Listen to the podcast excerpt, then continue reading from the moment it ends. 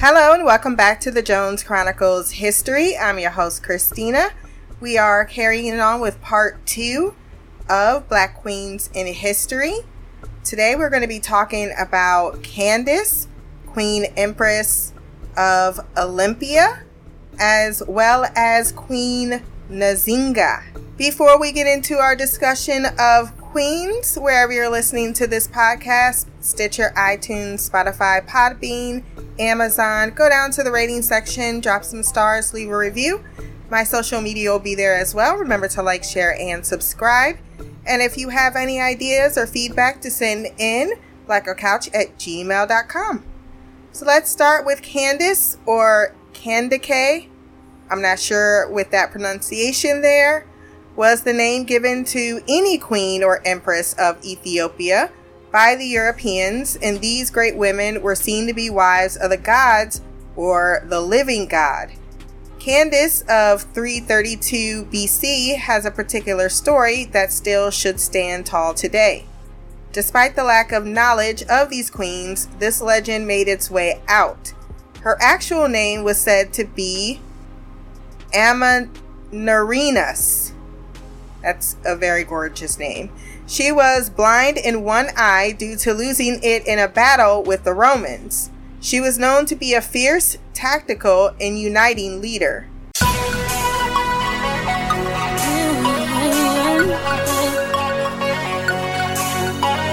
Alexander the Great had reached Kemet, ancient Egypt, and was gearing up to battle into Ethiopia. Let's go! Alexander never fought Candace, though, and there are a few accounts as to why. The wildly accepted view, one given by Chancellor Williams, who wrote The Destruction of Black Civilization, is that upon hearing Alexander the Great coming, Empress Candace, or Amanirenas, Amanirenas gathered her black troops, lined them up across the First Cataract along with herself, and stood on top of two African elephants on a throne and waited for Alexander to show up. You can't get rid of me, bitch. I'm not going nowhere. I'm not going no fucking where. Now, Alexander the Great didn't want to chance a loss and give up his undefeated winning streak when faced with this very intimidating shit. He definitely didn't want to lose it to a woman, so once seeing the Black Queen on her elephants and her black armies along with her, Alexander the Great halted his armies at the First Cataract and turned back into Egypt. These niggas crazy as fuck! Once he saw the deadly military tactician in all her glory and her black army with the latest iron weapons, he decided against an invasion and just simply turned around. The other view offered by William Leo Hansberry says that Alexander met semi-privately with Candace. Legend has it that Candace advised Alexander to leave the region immediately, and if he refused after defeating his army, she would cut off his head and roll it down a hill.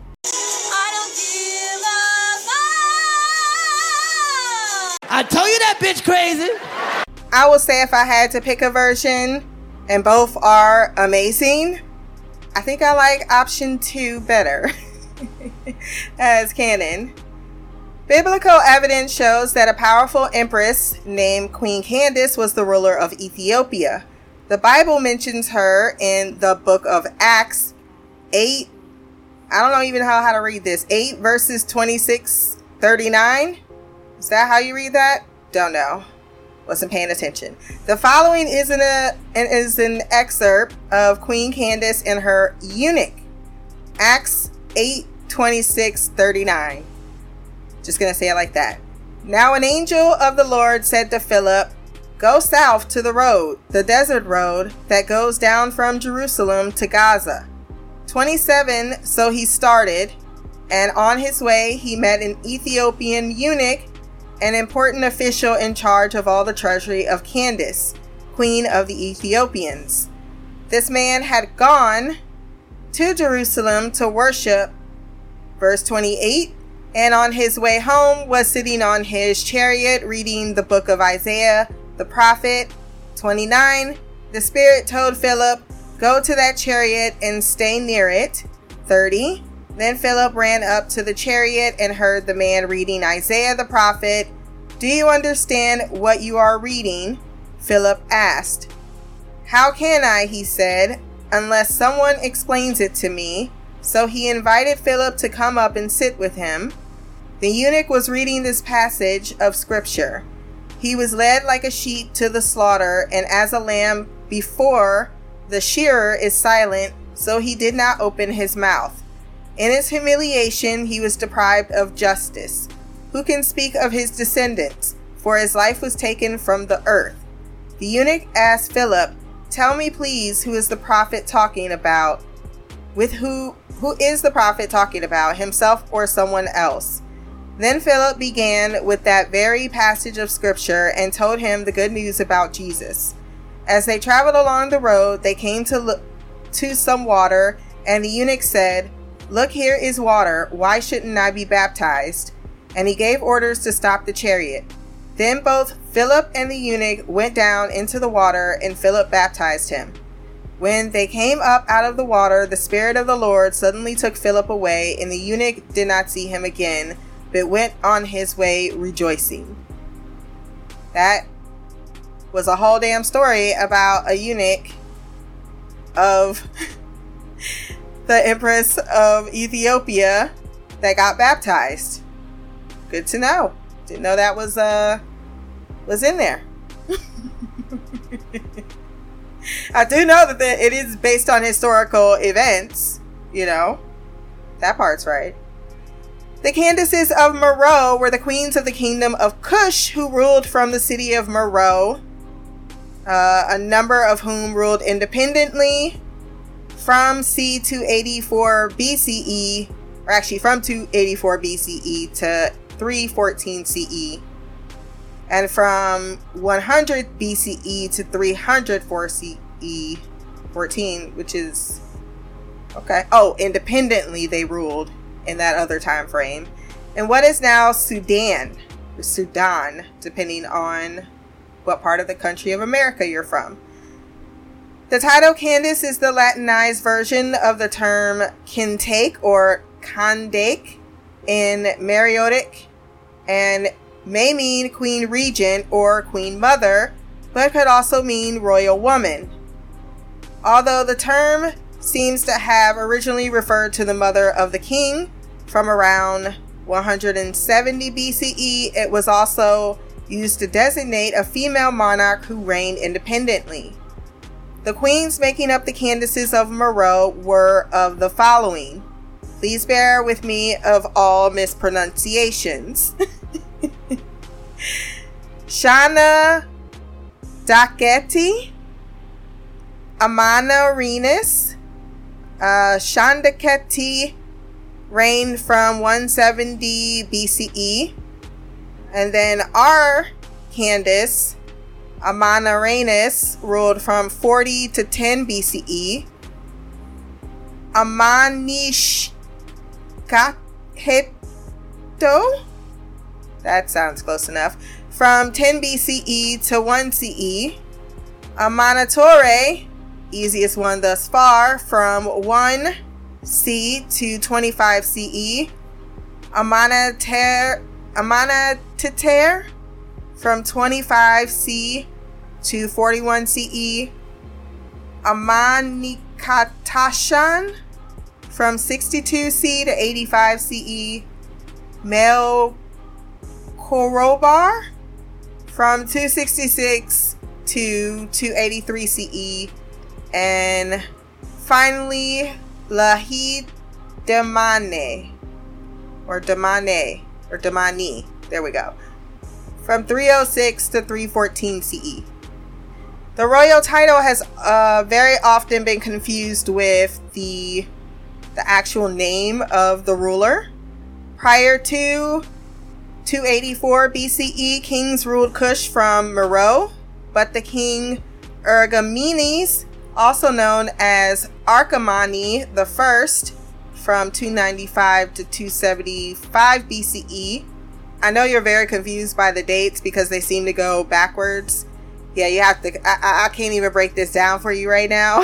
And I don't even have a simplified way to explain how we do timelines, but just know, I know that it must be a little confusing with the dates. Instituted a number of reforms, and among these seems to be the elevation of royal women to the position of queen, the title Kantake appears prior to Ergamini's reign, but there is no evidence of women reigning alongside a king, only of a royal woman who was the king's mother. Following his reign, however, the title often refers to a female monarch. Male rulers follow Ergaminis in succession and seem to have had queens who co-ruled or exerted significant influence, but the queen Candace Shana Dakatete, something like that, 170 BCE, reigned independently, and so did a number of women after her. Sources do have a little bit of conflicting information regarding her first name, because she's also referred to Ama Teter, but considering that there is discrepancy, just know that in the source materials that I will be providing below, there is a little mix up between the names. That concludes Candace's story. Of course, it's just a brief overview, so if you want to find more information, definitely check out the source material below. Let's talk about Queen Nzinga, or Nzinga Mbande, the monarch of the Mbundu people, who was a resilient leader who fought against the Portuguese and their expanding slave trade in Central Africa. Nzinga was born in 1583 in Angola, and during that time of her birth, the Atlantic slave trade was at its peak, and the Portuguese were gaining much power over Angola. Her father, Ngolo Kia Samba, whom the country was later named after, became king, ruling over the Mbundu. I'm going to try to say it slow. People in Ndongo and Matamba when Nzinga was just 10 years old. Her mother, Gungela Kakombe, was the favorite amongst all the king's concubines, and even though Nzinga had several siblings, the most recognized was her brother, Ngola Mbande, who eventually became king after the death of their father. According to the legends, at the time of Nzinga's birth, her umbilical cord was wrapped around her neck, and in the Ndongo tradition, children with unusual births were believed to be born for higher purposes. An old prophetess even prophesied that Nzinga was no ordinary child, as she would grow to become a great warrior or leader. Amongst all the king's children, Nzinga Mbande was the king's favorite. She would be what you would call a typical daddy's girl, as she was highly favored by her father, the king. As a young girl, she showed very little to no interest in feminine things. Rather, she was more interested in men's business, like training as a warrior alongside her father, participating in several official duties, and even going for battles. Also, because of how precious she was to her father, the king, she was the only child of all the king's children to be specially trained by the Portuguese missionaries, who taught her to read and write in Portuguese, as well as speak the language fluently. And because she had no claims to the throne, as she was a female and a daughter of one of the king's slave wives, her closeness with her father did not cause much concern to her brothers, who were heirs to the crown. During the late 16th century, the French and the English threatened the Portuguese near monopoly on the sources of slaves along the West African coast, forcing it to seek new areas for exploitation. By 1580, they had already established a trading relationship with Alfonso I in the nearby Congo Kingdom. They then turned to Angola, south of the Congo. The Portuguese established a fort and a settlement at Luanda in 1617, encroaching on Mbundu land. In 1622, they invited Ngola King Mbande to attend a peace conference there to end the hostilities with the Mbundu. Mbande sent his sister Nzinga to represent him in a meeting with the Portuguese governor, João Correia de Sousa. Nzinga was aware of her diplomatically awkward position. She knew events in the Congo which had led to the Portuguese domination of the nominally independent nation. She also recognized, however, that to refuse to trade with the Portuguese would remove a potential ally and the major source of guns for her own state. In the first of a series of meetings, Nzinga sought to establish her equality with a representative of the Portugal crown. Noting that the only chair in the room belonged to Governor Correia, she immediately motioned to one of her assistants, who fell on her knees, or her hands and knees, and served as a chair for Nzinga for the rest of the meeting. You gonna learn today? Despite that display, Nzinga made accommodations with the Portuguese. She converted to Christianity and adopted the name Donna Ana de Souza. She was baptized in honor of the governor's wife, who also became her godmother. Shortly afterwards, Nzinga urged a reluctant Ngola Mbande to order the conversion of his people to Christianity. In 1626, Nzinga became queen of the Mbundu when her brother committed suicide in the face of the rising Portuguese demands for slave trade concessions. Nzinga, however, refused to allow them to control her nation. In 1627, after forming alliances with former rival states, she led her army against the Portuguese, initiating a 30-year war against them. I'm the man up in this piece! You'll never see the light of day. Who the fuck you think you fucking with? I'm the police. I run shit here. You just live here. Yeah, that's right. You better walk away. Go on, walk away, because I'm going to burn this motherfucker down. King Kong ain't got shit on me. She exploited European rivalry by forging an alliance with the Dutch, who had conquered Luanda in 1641. With their help, Nzinga defeated a Portuguese army in 1647. When the Dutch were in turn defeated by the Portuguese the following year and withdrew from Central Africa, Nzinga continued her struggle against the Portuguese. Now in her 60s, she still personally led troops into battle. She also orchestrated guerrilla attacks on the Portuguese, which would continue long after her death and inspire the ultimately successful 20th century army resistance against the Portuguese that resulted in independent Angola in 1975.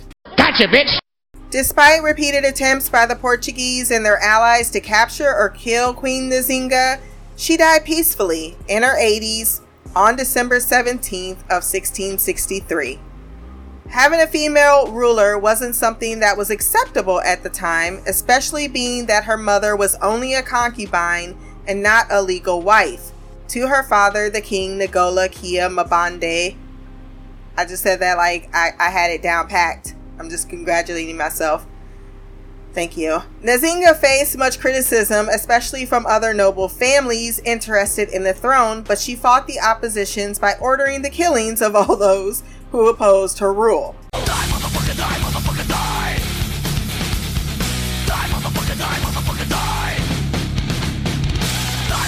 She also had her supporters seize the ritual objects which were associated with the monarchy.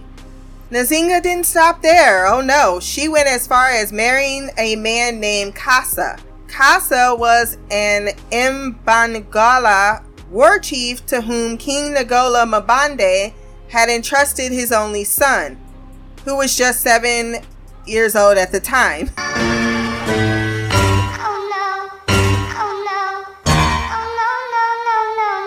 I shouldn't laugh, it's not funny. I just knew where this was automatically going. After her marriage, he had the little prince killed with the justification of avenging her son who was murdered by the young prince's late father, King Ngola Mbande.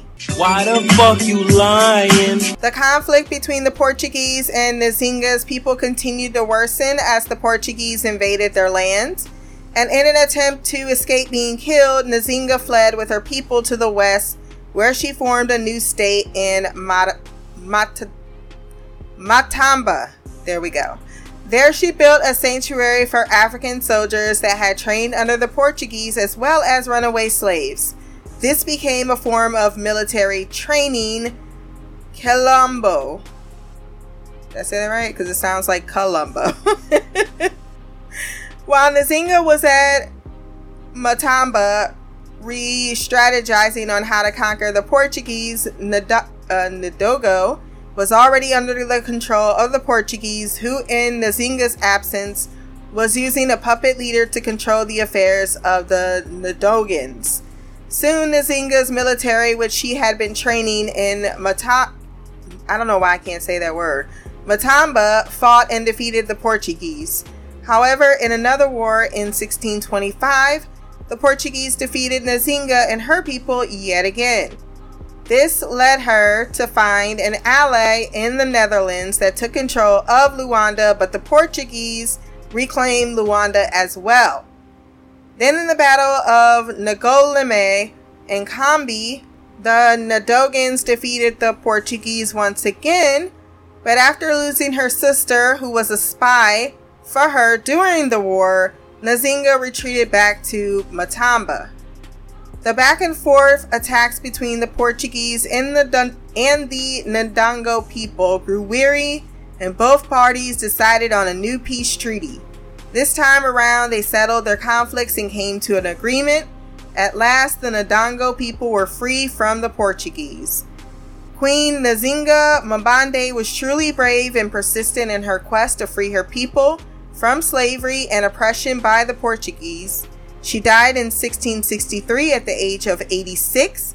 Up until this day, Queen Nzinga remains celebrated as a prominent, fearless female warrior with the strength of a great king. It may not mean nothing to y'all, but understand nothing was done for me, so I don't plan on stopping at all. I want this shit forever mine, ever mine, ever mine. Before we do out of this week's episode, Mimi dropped an Instagram about how Black people may have invented surfing, so I decided to listen to the video that she provided, which was very informational, but I also always love to find sources, which led me to the article A Brief History of Surfing in Africa and the Diaspora by Kevin Dawson. Popular histories of surfing tell us the Polynesians were the only people to develop surfing, that the first account of surfing was written in Hawaii in 1778, and that Bruce Brown, Robert August, and Mike Henson introduced surfing into West Africa. All these claims are incorrect. The modern surf cultures currently developing along Africa's long shoreline are not something new. They are a rebirth, the remembering and reimagining of 1,000-year-old traditions. The first known account of surfing was written during the 1640s in what is now Ghana. Surfing was independently developed from Senegal to Angola. Africa possesses thousands of miles of warm, surf-filled waters and populations of strong swimmers and seagoing fishermen and merchants who knew surf patterns and crewed surf canoes capable of catching and riding waves upwards of 10 feet high. Africans surfed on 3 to 5 foot long wooden surfboards in a prone, sitting, kneeling, or standing position, and in small one-person canoes. Despite Brown's claim that, quote, The Endless Summer, 1966, introduced surfing into Ghana, if viewers shift their eyes away from August and Henson, they will see Ga youth of Labadi village near Accra, Ghana, riding traditional surfboards, which can still be found at some beaches. Bitches. The ability of Ga men in the film to stand on the Americans' longboards illustrates their surfing tradition. Africans also rowed longboards about 12 feet long and used them to paddle several miles. English anthropologist Robert Ratteray provided the best description and photographs of paddleboards on Lake Bosumtwe, located about 100 miles inland of Cape Coast, Ghana. The Asante believe the anthropomorphic lake god Twee prohibited canoes on the lake. Keeping the divine sanctions, people fished from paddleboards called padua or mapadua, plural, and used them to traverse this 5 mile wide crater lake. Yeah, my tongue is about to just literally so many words. And so there's more to this article, of course, and I will link it below. But I thought that was some interesting whitewashing of history, as, you know, we are kind of used to, but it is our responsibility to start digging in our past, which is the inspiration of this podcast, and finding the truth behind just what we're being told. So if you have any ideas, suggestions, articles that you want me to read, or you write something up that you want me to read, send it to blackgirlcouch@gmail.com.